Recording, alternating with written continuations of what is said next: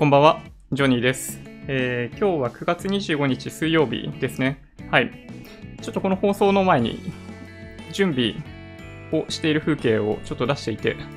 えっ、と、慌ててこっちの配信を始めています。はい。10時1分、あ、今2分か。はい。2分ほど過ぎちゃいましたね。じゃあ、早速なんですけど、えっと、振り返りをやっていきたいなと思ってます。はい。じゃあ、行きましょう。SBI 証券ですね。これね、いつも同じなんであれですけど、まあ、どこの証券会社使ってもいいと思うんですけどね。なんかね、一度使い始めるとなかなか変えることが難しい証券会社。うん。はい。皆さんこんばんは。はい。日経平均がね、22,020円15銭。78円69銭安、マイナス0.36%ってことで、まあ、反落ですね。えっと、これね、冷やしとか見てるとなかなかやっぱ面白くって、まあ相当上げましたよね。この辺の安値から、そうですね、もうちょっと期間を短くして見てみると、やっぱこの2万300円ぐらいのところから一気に上げてきて、この5日移動平均線の上がり方とかもちょっとね、まあ、尋常じゃなかったっていうのが、まあ僕の正直なとこですね。なので、まあ一旦お休みかなってとこですね。これ下から25日移動平均線が50日移動平均線を抜くように、まあゴールデンクロスしたみたいなところかな。なので、まあ比較的、まあ状態としてはテクニカル的ななんだろうな、その下支えを受けているような状態かなと個人的には思ってますね。まあ十分にこの25日、50日移動平均線までの距離ができたんで、まあしばらくは、まあ安泰っていうか、まあ多少のことがあってもこの辺を一気に割り込むことはない。ただ、この緑の線、5日移動平均線を下回ってるんで、やっぱりそういう意味では短期的には調整に入ったかなっていうふうに個人的には見てますね。うん。で、一方のトピックスを見ていきたいと思うんですけど、1620.08、マイナス2.86ポイント、マイナス0.18%という感じですね。日経平均ほど下げていないというか、まあ、こっち、何気にね、こうやって5日線の上に残ってるじゃないですか。直近だとね、やっぱりトピックスの方がやや動きが良くって、ね、あの、日経平均と比べると、まあ、形が、まあ、上がりっぷりが良かったですよね。底根からの。で、まあ、1年前からの移動平均線を見たときには、必ずしも、まあ、いいとは言えないみたいな部分もあるんですけど、まあ、この中で僕ら、なんだろうな、確認できたのは、PBR1 倍っていうのは結構そ、そこが単位んじゃないかっていうところが確認できたっていうことが良かったかなと思いますね。はい。まあ、日経平均ですけどね。で、為替見ていくと、米ドル円が107円49銭から52銭で取引されていて、そうですね、なんか、揉み合っているというか、ちょうどこの移動平均線がいくつか集まってきているところら辺に、まあ、差し掛かってきているので、ちょっとどっちに行くのかなっていうところですね。まあ、この6ヶ月間のチャートを見ていると、あのーずっとこの移動平均線、50日移動平均線の下を辿ってきていたところから抜け出して、上に乗っかっているような状態なので、まあ、もしかすると、あの、円安方向に行くかもしれないですね。で、前回どれぐらいそういう風な形で動いたかというと、この110円のところから、まあ、112円とか、まあ、8円からと言っちゃうと、うん、ちょっと悩ましいとこありますけど、2円ぐらいもしかしたら円安になっていくという可能性もあるかなという気がします。109円みたいな感じですかね。まあ、だとすると、まあ、今から日経平均で言うと500円分ぐらい、2万2500円とか、その辺の水準みたいなものがやっぱ見えてくるかなというふうになんとなく見えますね。はい。まあ、というのが、まあ、僕のなんとなくの見立てですね。ニューヨークダウはこんな感じ。まあ、最高値付近ですからね。はい。まあ、トランプさんによって大きく変動があるダウ平均ですけどね。はい。日経平均の PR、PBR 見ていこうと思うんですけど、12.56倍、PBR が1.1倍と、まあ、この辺はほぼ変わってないですね。はい。そうですね。まあ、なんか業績一気に悪くなるかと思いきや、なんかそこまであんまり悪くもなってきてないですよね。ただ一部の指標はやっぱり米中の問題を抱えて悪くなってきてるような気がするんで、ちょっとどういう風になっていくかっていうのは様子見ですね。JPX 東証一部出来高が11億2000万株、売買代金が今日も2兆円超えていて2兆1700億円。値上がり963、値下がり1084、変わらず104となってます。うん。そんな感じかな。で、モーニングスター新高値銘柄数が109。まあ、下がってるわけですけど、全体としては下がってるんだけど、高値をつけている新安値銘柄数はわずかに2。トレーダーズウェブで新高値、新安値の業種別動向を見ていくと、まあ、昨日に引き続き建設業、不動産、小売まあちょっといろいろ結構比較的幅広く出てますけどね。うん。まあ買われてるかなっていう感じがします。はい。そうですね。どうかな？大型とかが、三菱地所とかね。うん。そんな感じかな。吉野家ホールディングス、松屋フーズあたりは、まあ、日米通商交渉の結果っていうのを、まあ、見守っているような感じですかね。今日もね、通信、NTT、KDDI あたりが新高値を取りに来てるっていうのも、まあ、今のマーケットをよく表しているかなという気はしますね。はい。で、みんなの仮想通貨1ビットコインが今90万円ジャストですね。まあ、下げ止まったみたいな感じでしょうかね。これチャートを見ていくと、そう、なんだこりゃって感じですよね。うん。1日の動き、これ、冷やしで見てみると、そう、110万円付近を先週いたのに、今、90万円ですからね。うん。ビットコインはちょっと短期的に結構下げちゃって、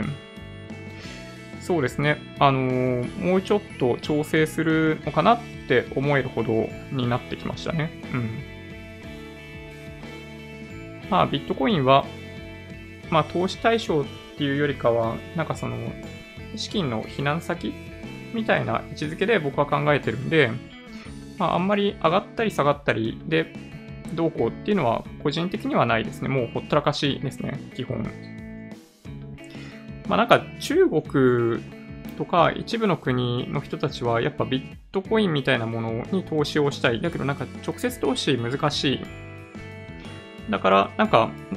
第3の商品を経由して、まあこういった仮想通貨とかに投資をするみたいなことをやってる人が結構いらっしゃるみたいなんですよね。でまあその辺結構なんだろうな、やっぱりその資金が入ってくる流れっていうのがね、やっぱ気になっていて、まあそこがやっぱり途絶えてしまうと、まあ厳しいかなと。まあただ、ビットコインをなんか、売り込んでいくような理由っていうのはあんまりないような気がしますけどね。うん。ね。まあ大体の人が利益出ていると思ってるんですけど、僕の中では。まあ、この高いところで掴んじゃった人たちはちょっと、あれですけど、まあ、結構そういう人たちはもうすでに投げたかもしれないし、まあ、そう考えると、まあ、基本放置かなと思ってるんですよね。逆に言うとなんか、誰が売ってんのかよくわかんないっていうのが僕の感想ですね。で、今日は、そう、これがね、一番のポジティブなニュースかなと思います。ロイターで、イラン15年核合意の修正に応じる用意、アメリカの復帰と制裁解除が条件ということで、まあ、全然予断を許せないところなのは理解してます。あの、ニューヨークに、まあ、偉い人たちみんな集まってるじゃないですか。うん。イラン政府の報道官は25日、アメリカが2015年のイラン核合意に復帰し、対イラン制裁を解除すれば、イランは核核兵器保有を目指さないと再保障し、15年の合意の修正を受け入れる用意があると述べたっていうことなんですよね。うん。そう、これはね、本当にね、大きな前進かなと思ってます。はい。いや、本当にね、喜ばしいですよ。あの、アメリカにとっても、その、イランにやっぱりリソース割かれてる場合じゃないじゃないですか。うん。どっちかっていうと、やっぱり、本丸は中国だと思うので、まあ、こっちは、まあ、ある程度話をまとめ上げて、まあ、これ、本当にね、あの、イランにとっても今の状況っていうのは、喜ばしくないというか、まあ、中国は今の段階でも結構イランから原油を輸入しているっていうことも分かってますけど、まあ、多くの、まあ、西側諸国というか、まあ、そういった国々はイランから、ね、原油輸入しなくなっちゃってるので、日本も含めて、やっぱね、どんどん厳しくなっていってますよね。で、イランの中央銀行に対しての制裁みたいなのもアメリカが行っていて、やっぱ結構締め上げられちゃってる状態かなと思います。なので、まあ、イラン基本的には強気の姿勢を崩すことはないと思うんですけど、やっぱ裏側では、そう、合意に向けたこういった調整っていうのがどんどん進められてるんじゃないかなという気がしますね。はい。そうですね。はい。あ、まさ、まさびずさん。まさびずか。こんばんは。ビットコイン読めない。ね。読めないですよね、ほんとね。ああいう動きされちゃうと、ちょっとね、僕もね、困ったなと思いながらも、はい。気にしないことにしてます。で、トランプ大統領、まあ、いつも絶好調で、まあ、毎日のようにいろんなニュースを提供してくれてますけど、弾劾めぐり与野党の攻防激化っていう方向にやっぱね、向かってるみたいですね。で、何かと言いますと、アメリカのトランプ大統領がウクライナに対し、野党・民主党のバイデン前副大統領に関する調査に協力するよう圧力をかけたとされる疑惑をめぐり、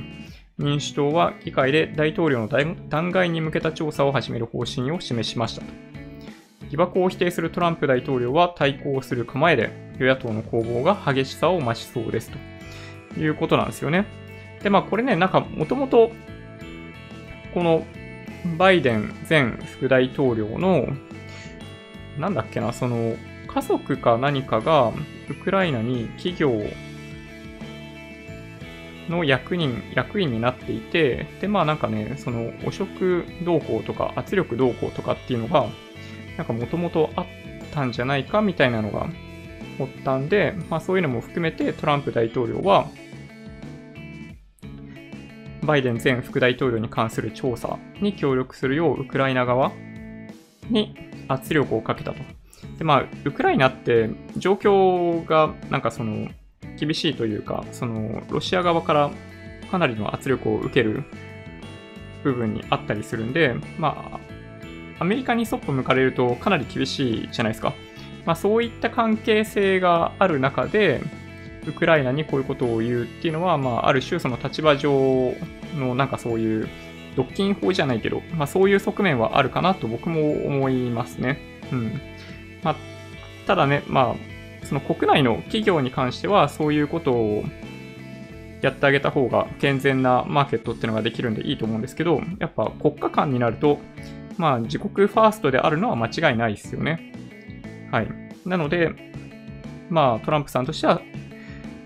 自分のため、共和党のためにそういうことを行ったというだけのような気がします。はい。まあ基本的にはこの辺のニュースをもとに、ちょっとマーケットが揺れ動いたっていうのが、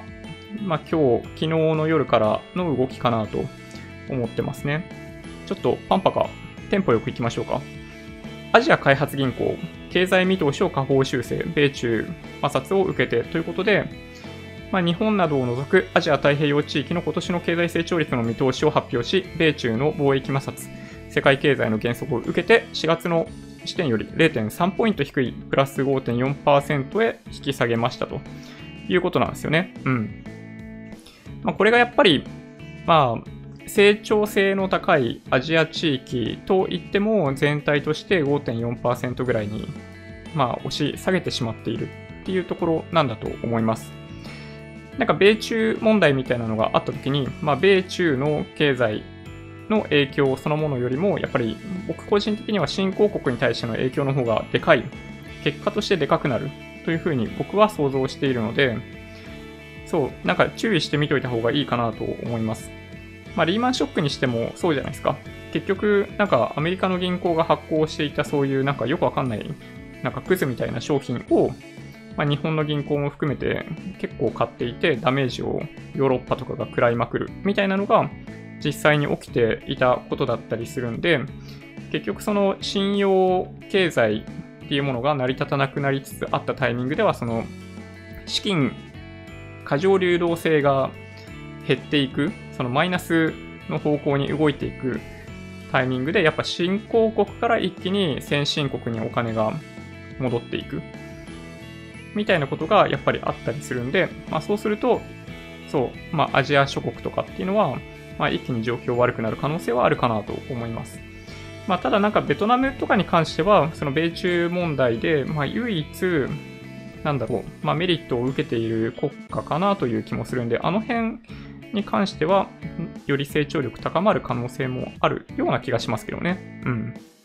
まあ今、そうですね、この指標日本とかオーストラリアとか入ってないですわけですけど、まあ日本も、まあほとんど停滞に近い状態だし、まあオーストラリアも今あんまり状況良くなかったりするんで、やっぱ全体的によろしくないかなというふうに思います。で、国内ニュース。日米貿易交渉明日未明の首脳会談で最終合意というところまでついに来ました。はい。あ、ゆきさん、こんばんは。はい。安倍総理大臣は訪問先のニューヨークでアメリカのトランプ大統領と会談します。新たな貿易交渉が最終合意に達したことを確認することにしていて、日本は TPP 協定の水準を超えない範囲で農産品の市場開放に応じる一方、アメリカは日本車への追加関税を発動しないことなどで合意する見通しということで、はい。もう TPP に反対していた人を、ちょっと出てきてくださいみたいな感じがしますね。やっぱり TPP なかったら交渉かなり厳しかったんじゃないかなという気がしますね。TPP のラインがやっぱりあるんで、日本としてはあの、それを、まあ、ある種、なんだろう、ベンチマークみたいな形で交渉することができたっていうのは、非常に良かったですよね。で、アメリカも本当に、今はその成果をどんどん出していきたいタイミングだったんで、まあ、合意しやすい状況だったのかなと思います。ちょっとね、その部分を、まあ、中身、まあ、わかんないですけどね、なんかこれがどれほどの信憑性あるのかわかんないですけど、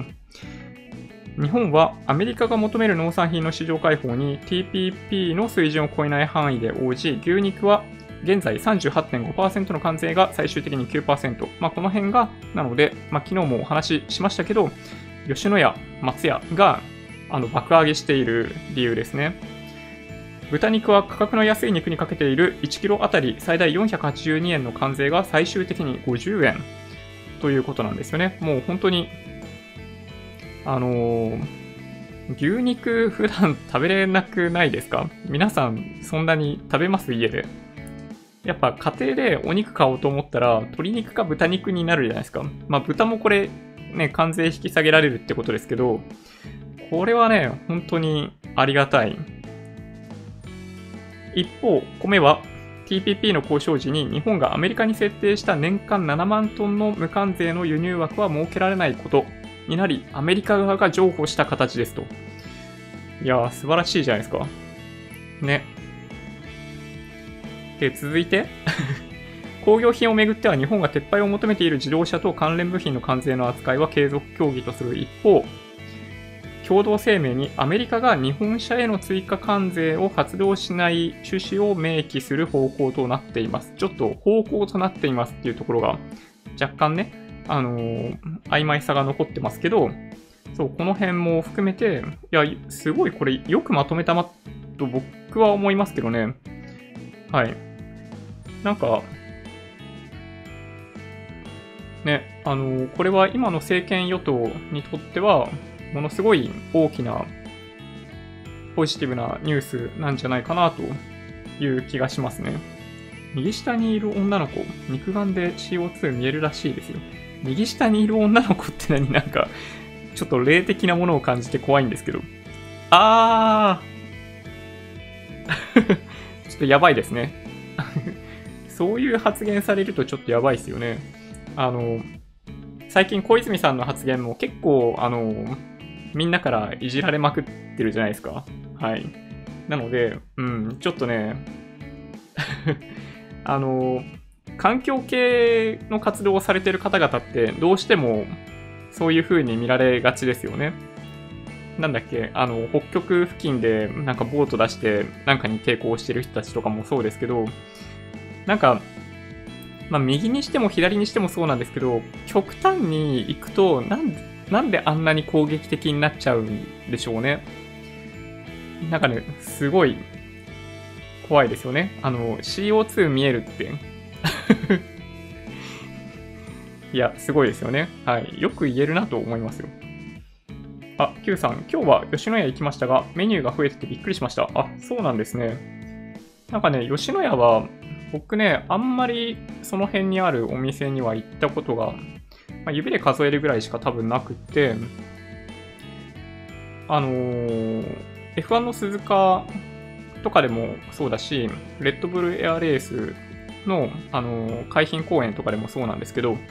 結構ああいうところにね、出店してくれるんですよ、吉野家って。で、ああいうところって屋台で買うものって、まあ確かに美味しいんだけど、すごい割高じゃないですか。で、それに比べると、吉野家の並盛りとかって、なんか、多分いつもと同じような値段で売ってるので、そう、吉野家ね、そういう時に結構ね、食べちゃうんですよ。いやね、すげえうまいっすよね。ああいう牛丼って。はい。なんかね、もしかしたら値段が下がるかどうかはわかんないですけど、まあ、吉野家、松屋とか、ね、あの辺にとってはすごい良い状況になるかもしれないですね。で、あと、今日は、これも日、日銀じゃない、NHK ニュースウェブですけど、日銀の金融政策金融政策決定会合の議事要旨が今日公表されてましたね。まあ、特別なニュース、新しい情報っていうのは特になかったんですけど、一応なんかその、まあ、アメリカが緩和の方向に動いているっていうことに対して、どういうふうに日本がついていくべきかっていうことが結構、まあ、議論されていたみたいですね。うん。まあ、やっぱり一部の、なんだ、委員の人たちは、まあ、よりまあ、緩和した方がいいんじゃないかっていうようなこともおっしゃってたみたいで、そう。まあ結構僕個人的にはね、まあ難しい判断だったと思いますね。うん。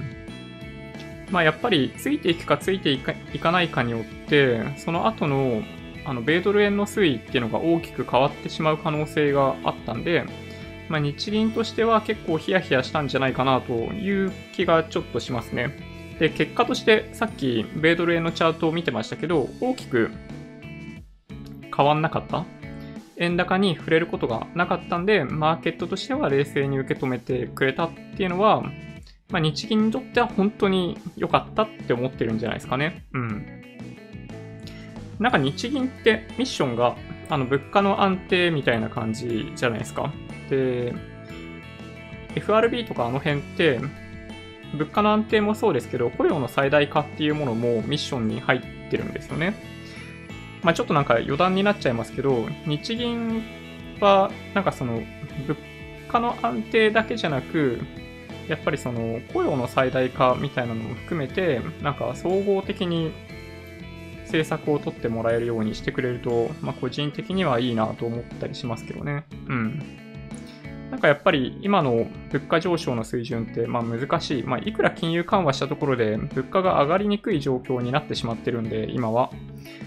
まあだからこそ、ね、やっぱり多面的に何かやってもらえるとっていう。まあできることもほとんどないですけどね。うん。で、それから、原発処理水問題、漁業関係者の気持ち尊重し解決をということで、まあこれ小泉さんがなんかちらっとなんか言っちゃってましたけど、まあもともと前の環境省の人がまあ希釈して、まあ放出しよしようかみたいな話に対して、やっぱ風評被害っていうのを恐れて、まあどうしようかみたいな感じになっちゃってましたよね。やっぱりなんかその、まあ結果として、海に薄めて流し出すになるんじゃないかなという気がするんですけど、やっぱりその、どういうふうに世界に対してコミュニケーションを取りながらそれをやっていくかっていうのがやっぱりまずかったなという気がしていて、まあもともとその世界の原子力発電所の多くは、この、なんだっけ、そのトリチウムを含むような水の処分っていうのを、まあもともと海に放出するような形でやっているっていうことを、まあうまく発信しながらやればよかったのに、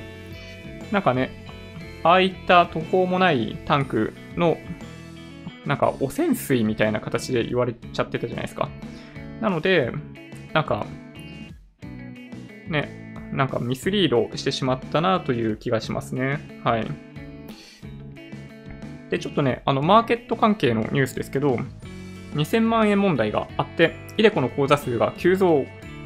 ね、これ、すごい良かったですね、これね。なんと、ネット証券で、あの、対5月比ですけど、1.5倍に増えたそうですね。これ、素晴らしいなと思いました。麻生さんが一切受け取らなかった2000万円問題のレポートは、まあ、結果として個人に広がりを見せていて、イデコを始める方がすごい多かったってことですね。なんかね、僕の同僚でもやっぱいますよ。うん。なんかね、僕にどんな商品買った方がいいですかみたいな質問をしてくる人とかもやっぱたまにいたりとかして、うん、そういう質問には答えにくいんだけどなと思いつつも、まあ僕がどういうのを買ってるのかみたいなお話だけは、ちょっとね、はい、させてもらってました。まあ、イデコはやっぱね、サラリーマン、まあ、だけじゃないかな。まあ、自営業の方にとっても、やっぱり、まあ、最も良い節税効果の高い、まあ、資産形成の手法の一つだと思うので、そう、ぜひ、まだやっていない方は検討してもらいたいですね。まあ、所得税、住民税として徴収されるか、運用した後、あの退職金として課税されるか、まあ、退職金控除の中に収まってるのが一番いいんですけど、まあ、そこに収まらなければ年金として課税されるかみたいな感じなんですね。まあ、でも多くの人はおそらく所得税、住民税の方が高くなってくると思うので、まあ、一人一人によってケース違うので確認してもらった方がいいんですけど、イデコっていうのはやっぱり節税効果高くてすごいいいんじゃないかなという気がしますね。はい。金次郎さん金次郎さんはちゃんと数値を示さないのがダメでしたね。うん。そう。なんか、いろんなポエムを出してきてるっていうので、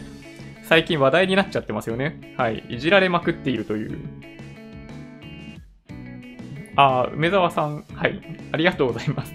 コメントいただいてましたね。はい。結果的に大成功。そう、2000万円報告書は、ね、これがね、本当に結構笑えますよね。何だったんだろうって感じですよね。なんかその、受け取んないと言いながらも、報告書を、まあ、隠すようなことをだから一切しなかったじゃないですか。内容的に問題ないっていうことは、あれ見た人たちからはすぐに分かったんで、そう、いつでもあの報告書を結果として見ることができるように今でもなってますよね。うん。そう、本当にね、良かったと思いますよ。あの、短期的に相場はやっぱり上がったり下がったりっていうのがあるんで、その、アグレッシブに投資をするべきかどうかっていう問題はさておき、やっぱね、イデコは、まあ、仮にその全ての資金を定期預金に入れたとしても、その拠出している額は所得控除になるんで、そうやっぱりね、その節税効果も含めてかなり良いと思いますね。まあ、会社が企業型確定拠出年金やってないケースだと、月2万3000円、まあ、そういったパターンの人は多分多いと思うんですけど、まあ、それを、まあ、大体30年ぐらい続けて、まあ、2倍ぐらいっていうことになってると、2000万円問題っていうのはそれで解決するんですよね。そうなので、まあ、金融庁としては2000万円問題みたいなのは、イデコだったり、NISA っていうあたりを利用して問題解決するっていうのが、やっぱりうん、一番良い方法かなと思いますね。やっぱね、この辺の仕組みっていうのを提供しないで、ただただ2000万円問題あるよ、だったら、まあ、結構本当にね、無責任な感じしなくもないんですけど、そう、やっぱりね、その、まあ、厚労省の年金の部分にはあまり踏み込まず、まあ、官庁間のなんかそういう争いは一応避けつつも、その、国民に対してはそういった選択肢っていうのを示したっていうのは僕は良かったと思いますね。今でもね、あのレポートは良かったと思います。ググっていただければ誰でも見れるので、そう、ぜひね、見てもらえるといいかなという気がします。各指数が上がりきっているから、上がりきっている今からイデコは商品選択が難しいですね。うん。そうですね。おっしゃる通り。まあ、リーマンショック後10年以上にわたって上げ続けてきてしまったんで、まあ、もちろんこの期間に関しては、まあ、例えば SP500 とかの指数はかなり良かった。まあ、日経平均も決して悪くないじゃないですか。8000円ぐらいから2万2000円ぐらいまで来てるわけだし、そう、まあ3倍とは言わないけど、まあ、結構いい水準まで上がったじゃないですか。まあ、だからずっと投資やってる人たちは、まあ含み益出てるはずですよね。うん。そう、だからね、まあ決して、まあ日本株がま今後上がらないっていうわけでもないし、まあ SP500 が今後も上がり続けるかもしれないし、まあ過去のリーマンショックの時みたいに半分になるかもしれないけど、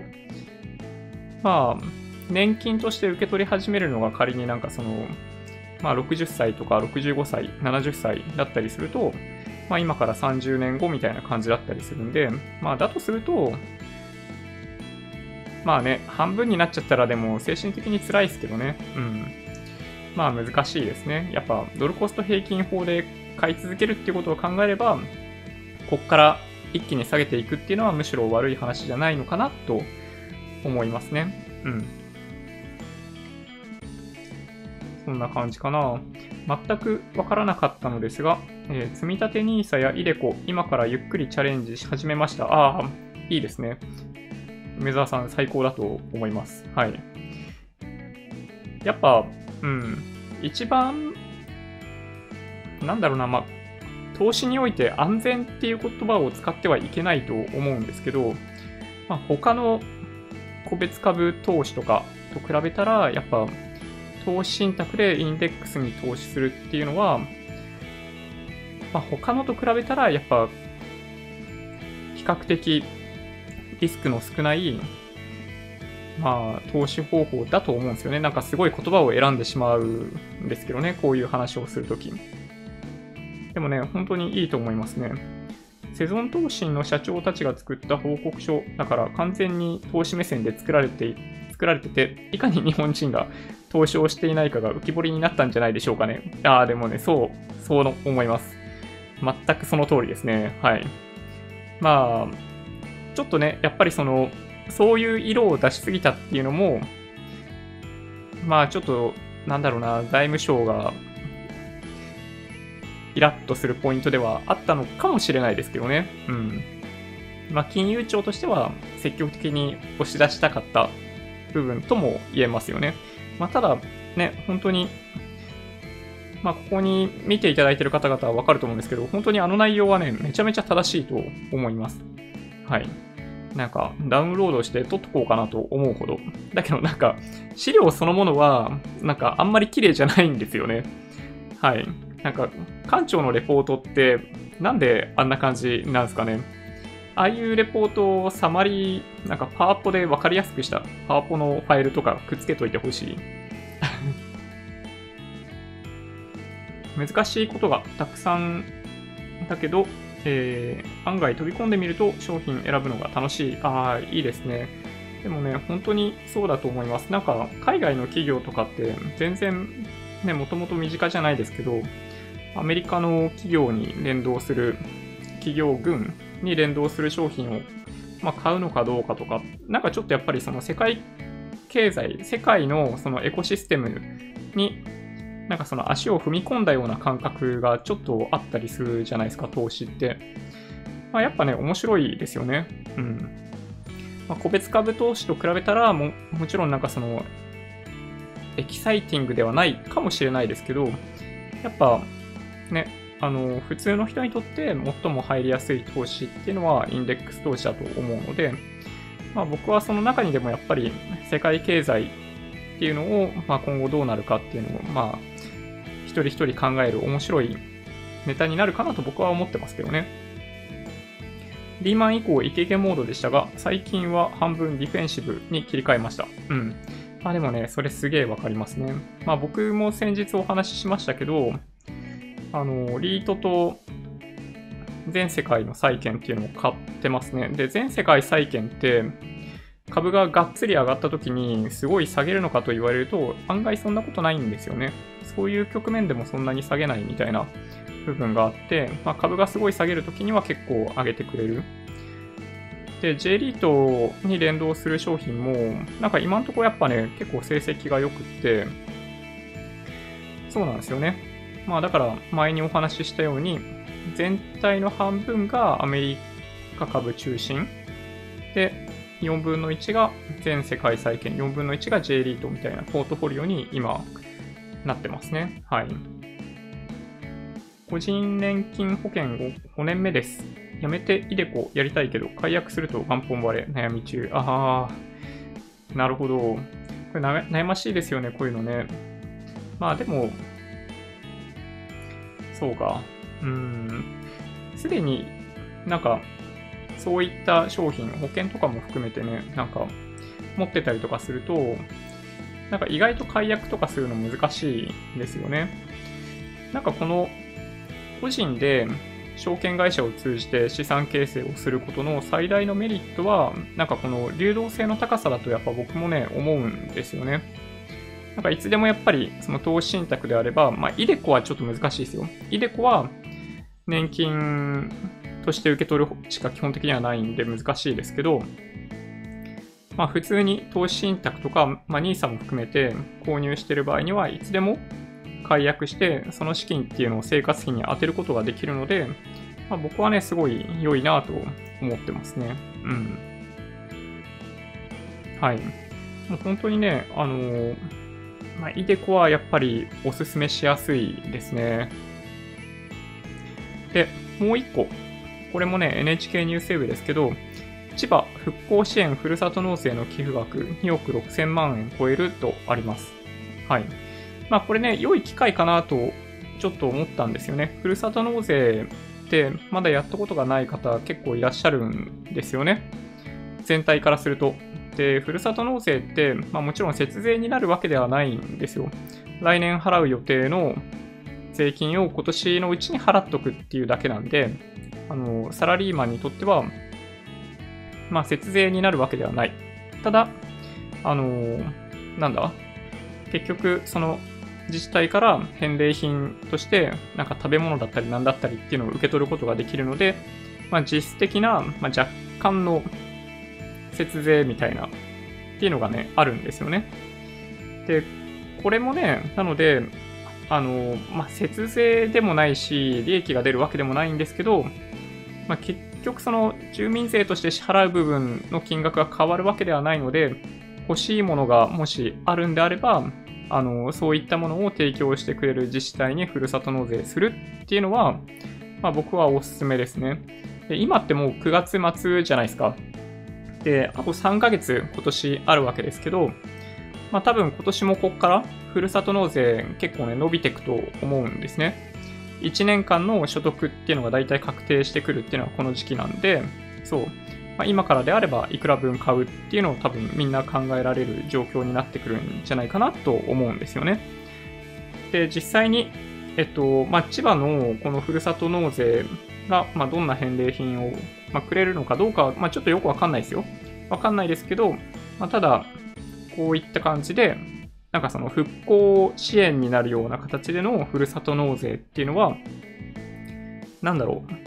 う。ね、大義があるというか、なんかもともと泉佐野市とかがやってたようなのって、あんま大義ないじゃないですか。純粋に寄付金を集めるためにやってたみたいなところがあるんで、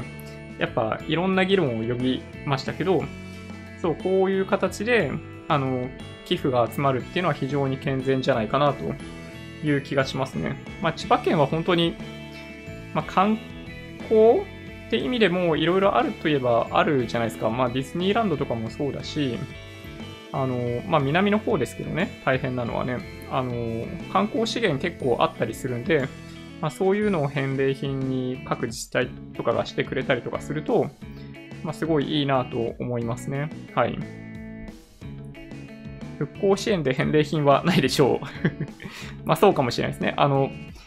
その現地に行った時に何かしてくれるみたいなのがね、あったりとかするかもしれないですけどね。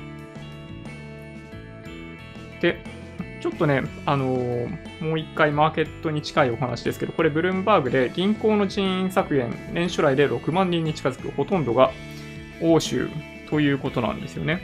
銀行が今年に入って発表した人員削減数合計6万人に近づいた。そのほとんどが欧州での削減。すごいですよ。えっと、一番、あまあそうね、このチャートとかはわかりやすいですけど、まあほとんどが欧州で、はい、ランキング出てます。1位、ドイツ銀行。2位、サンタンデール。3位、コメルツ銀行。4位、HSBC みたいな、そんな感じになってますね。このドイツ銀行1万8000人。すごいですよね。うん。まあでも、ある種、こういうことができるっていうのは、なんか、まあ、羨ましいっていうわけじゃないですけど、やっぱ行政、業績を回復させるためには、こういったことができるかどうかっていうのは大きいですよね。うん。まあ、日本の場合、その、人をクビにすることが、あの、過去の判例上難しいっていうのがあるんで、まあ、実質的に退職してもらうしかないじゃないですか。で、そうするとやっぱり、ドラスティックに業績悪くなった時に人を減らすっていうのができないんで、これがね、やっぱり大きな、まデメリットというか、マイナスポイントかなと思うんですよね。うん。まあ、そんなのもあったりするんで、まあ、ちょっとね、あの、いろんな見方ができるニュースだったんで、ちょっと取り上げてみました。で、あと、まあ、ちょっと時間がないな。パッパかいくか。まあ、ゴーンさんの150億円の非公表報酬を隠した手法、SEC 報告で判明とかね、あの、興味がある方は見といてもらえると。あとは、Forever 21。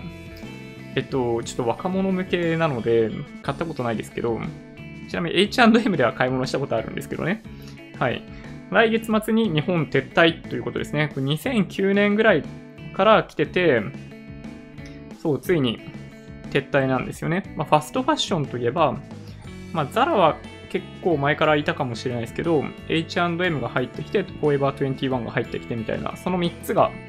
なんとなくその、その当時、海外から入ってきているファストファッションとしての代名詞だったような気がします。まあ日本においては、まあユニクロとか無印っていうのがね、めちゃんこ強いんで、やっぱね、厳しいんじゃないかなという気がします。個人的にはね。うん。なんかね、海外行くと無印とかユニクロってまあまあの値段するんですよ。なんか日本ほど安くない。で日本で売ってるね、あの辺の商品ってすごい安くて品質もすごい高いじゃないですか。まあだからね、本当あそこでばっかり買っちゃいますよね。うん。で、あとはかんぽ生命のニュース。なんだかんだで営業再開は先延ばしっていうことになったみたいですね。ちょっとやっぱり、あの、不安がつきまといますよね。うん。やっぱりいろんな悪いニュースが流れてきていたので、ちょっとね、これはね、まあ、しっかりと、まあ、社内教育というか、なんて言えばいいのかな？みたいなものを、まあ、ある程度なんかその、マネージャーレイヤーの人たちを入れ替えるなりなんなりっていうのをしてからじゃないと、まあ、再開すべきじゃないんじゃないかなと僕は思いますけどね。うん。そうですね。21よりガリガリ君リッチ、卵焼き味が気になります。え？ガリガリ君リッチ卵焼き味なんてのがあるんですか？ちょっと想像できないですね。ガガリガリ君ですよね。なんか、え、そんなのあんの？すごくない？ガリガリ君。ガリガリエリクソンって今なんか出てきてたな。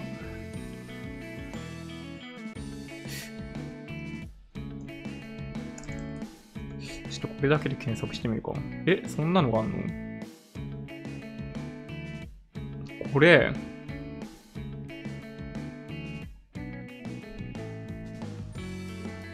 これやばいっすね。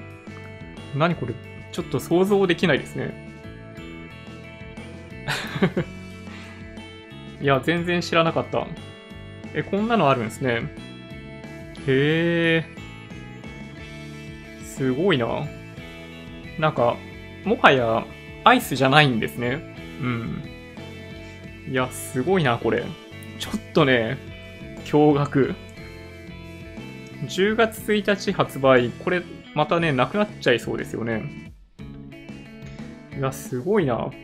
もはやアイスを、だって、その卵焼きと見立てて食べるってことでしょこの絵でいくと。すごいですね。斜め上をほんと行きますね。よいしょ。21はメンズでもこれ誰が着るの？っていうデザインだからなかなか手が、あ手が出なかった。買えなかった。うん、そうなんですね。なんかね、やっぱり、シンプルなデザインの方が僕もいいなといつも思ってて、まあ、年、まあ、おっさんになったっていうだけなのかもしれないですけど、なんか服装でアピールしたいとかそういう、なんか欲求って年々なくなっていくじゃないですか。そう、だからね、うん。無印とかユニクロ万歳なんですよね。うん。本当にね、買いまくってますね。ユニクロ U って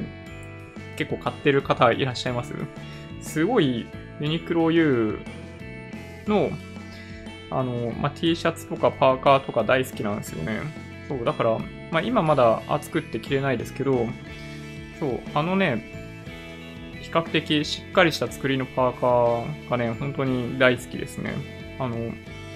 ユニクロ、本当に、まあ、全体的にクオリティ高いですけど、1枚で本当に存在感がある程度あってシンプルで、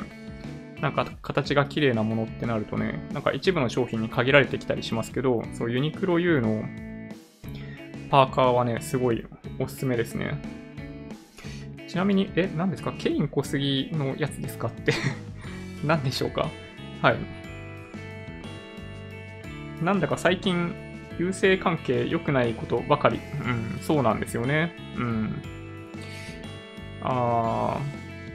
ー、小泉お父さんはなんかコメントしてるんですかね？プリン冷凍してるのと同じでしょう。あ、そういう感じなんですね。うん。試してみたいですね。すごい気になる。で、あとね、もう一個。あの、保険の話ですね。災害時の避難後押し。避難保険を検討、損害保険大手。まあ、これ何かっていうと、自宅にタクシーをあの呼んでもらって、まあ、避難させてもらうっていうのを、まあ、やる感じらしいんですよね。自治体から避難準備の情報が出てくると、移動手段がない高齢者や避難をためらう人たちに自宅にタクシーなどが迎えに行き、安全な場所まで避難させる仕組みが想定されていると、まあ、いうことで、なんか全く売れないだろうなという感じがするものですね。はい。よく考えますよね、こんなのね。はい。で、任天堂のスイッチライト、僕ね、これ売れると思ったんですけどね、案外売れてないみたいですね。まあ、こっから年末にかけて売れるのかもしれないですけど、なんかそれで任天堂今日結構落ちてますよね。そう、まあこれ、チャート出てますけど、なんかね、結構売れんじゃないかなと思ったんですけどね、今日は実は任天堂絡みのニュース他にもあって、そうそう、マリオカートツアーが、えっと、サービスインしました。あの、以前にもお話ししてたやつで、これね、スマホでできるマリオカート。ちょっとね、やってみたんですけど、いや、相当、ちょっとね、やっぱ難しいですね。片手でできるようになってるんで、何にもしてなくってもアクセル全開状態なんですよ。そう、ただね、あのー、映像というか、グラフィックもすごい綺麗で、これちょっとね、ハマりますね。うん。やばいっすよ。ほっといたらずっとこれ僕やっちゃうパターンですね。マリオカート世代なんですよ。スーパーファミコンでマリオカートをやってました。うん。っていう人が多いかなうん。そんなことないか。64とかだったりしますよね、きっとね。で、まあ、あとは、そうですね、これ、ギガジンですけど、あの iOS13 から、あの、フェリカチップの、なんだろうな、使い方というか、使える範囲が拡大されていて、直接読めるようになってるんですよ。で、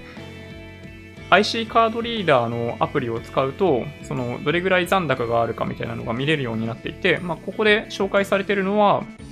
あの、まあ、いつも、まあ、収入と支出の管理にすごいいいよとお話ししているマネーフォワードが、その IC カードリーダーをアプリとして出してるんですよね。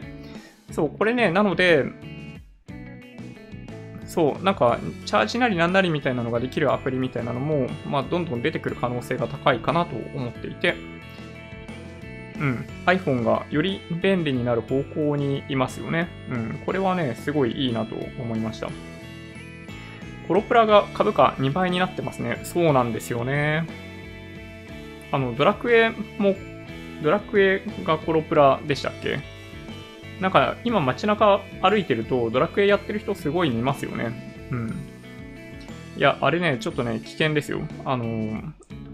iPhone 11 Pro にはとりあえずちょっとインストールするのをためらってますね。はい。ちょっと危険な気がする。今は子供もスマホでゲームしているのをよく見かけますからね。あえてゲーム端末は買わないのかな。うん。でもね、そう、そんな気がしますね。あの、こういった任天堂のゲーム機もそうですけど、昨日お話ししてたように、月額本当に500円で、Android のゲーム、すごいいっぱいできるみたいなのが、まあ今の世界にあるじゃないですか。で、まああれって、まあなんだかんだで時間を奪われちゃってるんで、値段以上のコストを払ってるっていうことに、まあやってる人はいつかどこかで気がつくんだと思うんですけど、そう、ただね、やっぱり敷居はものすごい下がりましたよね。そう、やっぱり、なんだろうな。まあ、会社って一人一人の時間をどこからどうやって奪うかみたいなとこあるじゃないですか。結局、ウォークマンもそうだし、その新聞だってそうだし、雑誌だってそうだし、通勤時間をどういうふうにあの奪うかみたいなところがあるじゃないですか。奪い合いで、そういった中でやっぱスマホって、なんかその、まあ、あらゆるコンテンツにアクセスができる。ゲームもできれば音楽も聴けるし、まあニュースだったり何だったり本を読むこともできるっていうスマホっていう存在は、やっぱ僕らの時間を、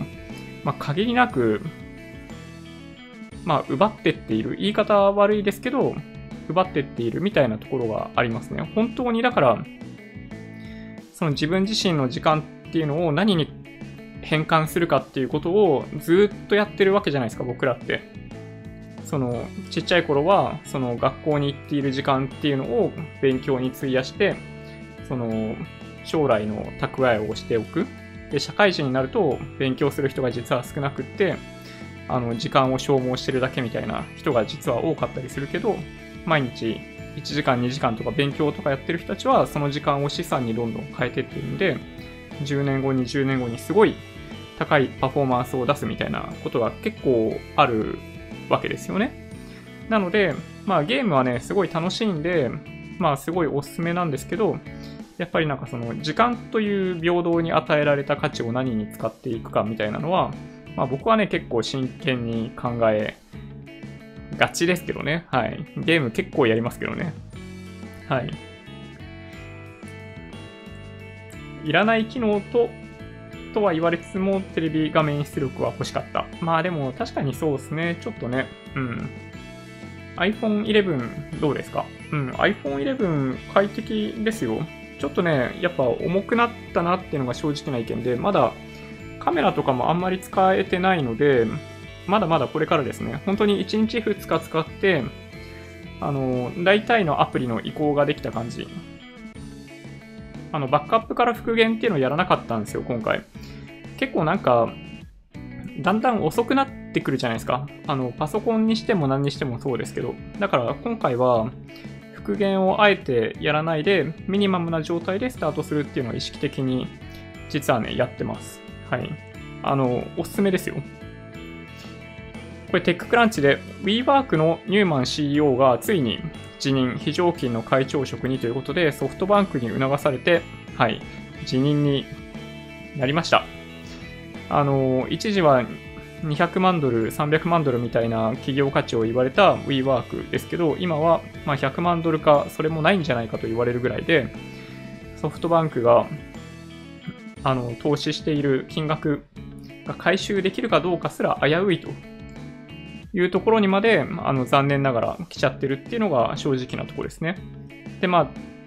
あ、あの結構この責められていたあの CEO、元 CEO の人のそのなんかちょっとヤバめの話みたいなのは、この辺の記事を読んでみていただくと、まあわかるかなという気がします。ただ、そあの昨日もお話ししたように、ソフトバンク、ね、あのファンドでの利益っていうのはかなり大きかったわけですけど、ちょっと厳しいかなっていう気がしてきてますね。で、もう一個ネガティブなニュースあって、スプリント株下落、FCC の民主党系委員が合併審査延期を要求みたいな、まあ、こういうニュースも出てきたりしていて、まあ、やっぱり出口戦略があの必ずしもうまくいっていないっていうのがソフトバンクかなという気がします。あのいくつか大当たりしてるのがもちろんあるんで、あのそういう部分は高く評価しないといけないと思うんですけど、あの今後もずっとあのソフトバンクグループの業績を支えるほどのあのファンドの成績が出し続けられるかどうかって言われると、まあ、僕は結構懐疑的ですね。やっぱね、その資金が増えれば増えるほど、あの価値ある企業に投資するのが難しくなってくるんで、まあそんな感じですね。で、まだまだソフトバンク絡みですけど、ディディですね。PayPay が還元上限2000円のタクシー代半額キャンペーンということですね。うん。まあ、なので、あもし使ったことがなければ、まあ、試してみてもらえるといいかもしれないなと思ってます。タクシーあんまでも使わないですよね。僕もね、全然タクシー使わないんで、うん、なかなか悩ましいですけど、もし近く走ってたら使ってみようかなと思います。はい。あとは、今夜発表されるかも。Amazon が次に注力するのは、Alexa ワイヤレスイヤホンピュジェ。これね、ギスモードの記事なんですけど、なんかイヤホンが出るんじゃないかっていう話なんですよね。あの、もしかしたら明日ぐらいに、明日？今夜って言ってるよね。そう、出てくるかもしれないらしいですね。ちょっとね、新製品ラッシュですね。シンガポールのデータ通信は何を使ってましたか？えっと、シングテルの SIM を iPhone に挿してただけじゃだけですね。シングテルは、あの、とにかくね、安いんですよ。旅行者用の SIM が空港に売ってるんですけど、15ドル、シンガポールドルなので、だいたい1200円ぐらいで、あの100ギガ通信できますね。で、上りも下りも速くって、だいたい2、30ギガぐらい、あの、電波がいいとこだったら、やっぱ出ますね。なので、あの、シンガポールに行く場合は、あの、ロックかかってないスマホ持っているんであれば、SIM を購入して自分で挿す方が圧倒的に安いし、利便性高いと思いますね。うん。これね、おすすめですよ。本当に、まあ大体海外行ったら現地で SIM 調達っていうのが一番安いパターンが多いですけどね。まあ必ずしもそうじゃないっていうところがね、若干難しくて、事前に調べておかないといけないんですけど、そう。シンガポールは、そう、シングテル、めちゃめちゃいいですね。でまあ、あとね、Google 忘れられる権利を EU 圏外に適用する必要なしとまあ、これ Google にとっては若干ポジティブなニュースでしたね。そう。あくまで EU 圏内では忘れられる権利っていうのは認められるけど、それ以外の部分では、まあそんなことないよということですね。まあ EU は GDPR とかそういう部分もあって、個人情報の取り扱いっていうのがかなり厳しいですよね。その、いつでも削除できるようにしとかないといけないとか、まあでも、Google もなんだかんだでそういうのに合わせて、その個人の履歴っていうのを定期的に一定期間過ぎたら削除するみたいなオプションを今用意してくれてるじゃないですか。あの、ちょっとまだそういうのを設定したことがないっていう方がいたら、Google のアカウントの機能からなんかセキュリティでアクセスしていくとそういう部分に行けるんで、ちょっと試してみてもらったらいいかなと思いますね。はい。Amazon Music HD とか関心ありますか？うーん。うーん、どうですかね？あれ、そ、あんまり、あんまり興味ないですね。あの、実はね、あんまり音楽聴かないんですよ。で、今、どうしてるかっていうと、えっ、ー、とですね、まあ、Spotify がやっぱ音楽系のサービスではいいなと思っていて、その、理由は簡単で、その、プレイリストっていうのがすごい充実してるからなんですよね。で、まあ、それで、音楽に関しては Spotify を使ってます。Amazon Music HD っていうのは、あれ、ん？何かな？ Unlimited とは違うサービスのことですかね。ちょっと、うん。あんまりね、詳しくないんですよね。音楽系サービス、そう、もうちょっと、Apple Music とかも昔ちょっと使ってたんですけど、そう、最近ね、やっぱね、あんまり聞かないんですよね。なんか、ポッドキャストとか、YouTube をやっぱり聞くことの方が多くて、そう最近ね、まあ、とにかく音楽から遠ざかってしまってますね。まあ、シンガポールでは、あの、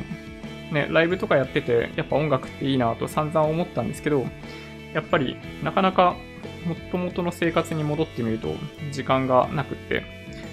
まあちょっと寂しいですけどね。うん。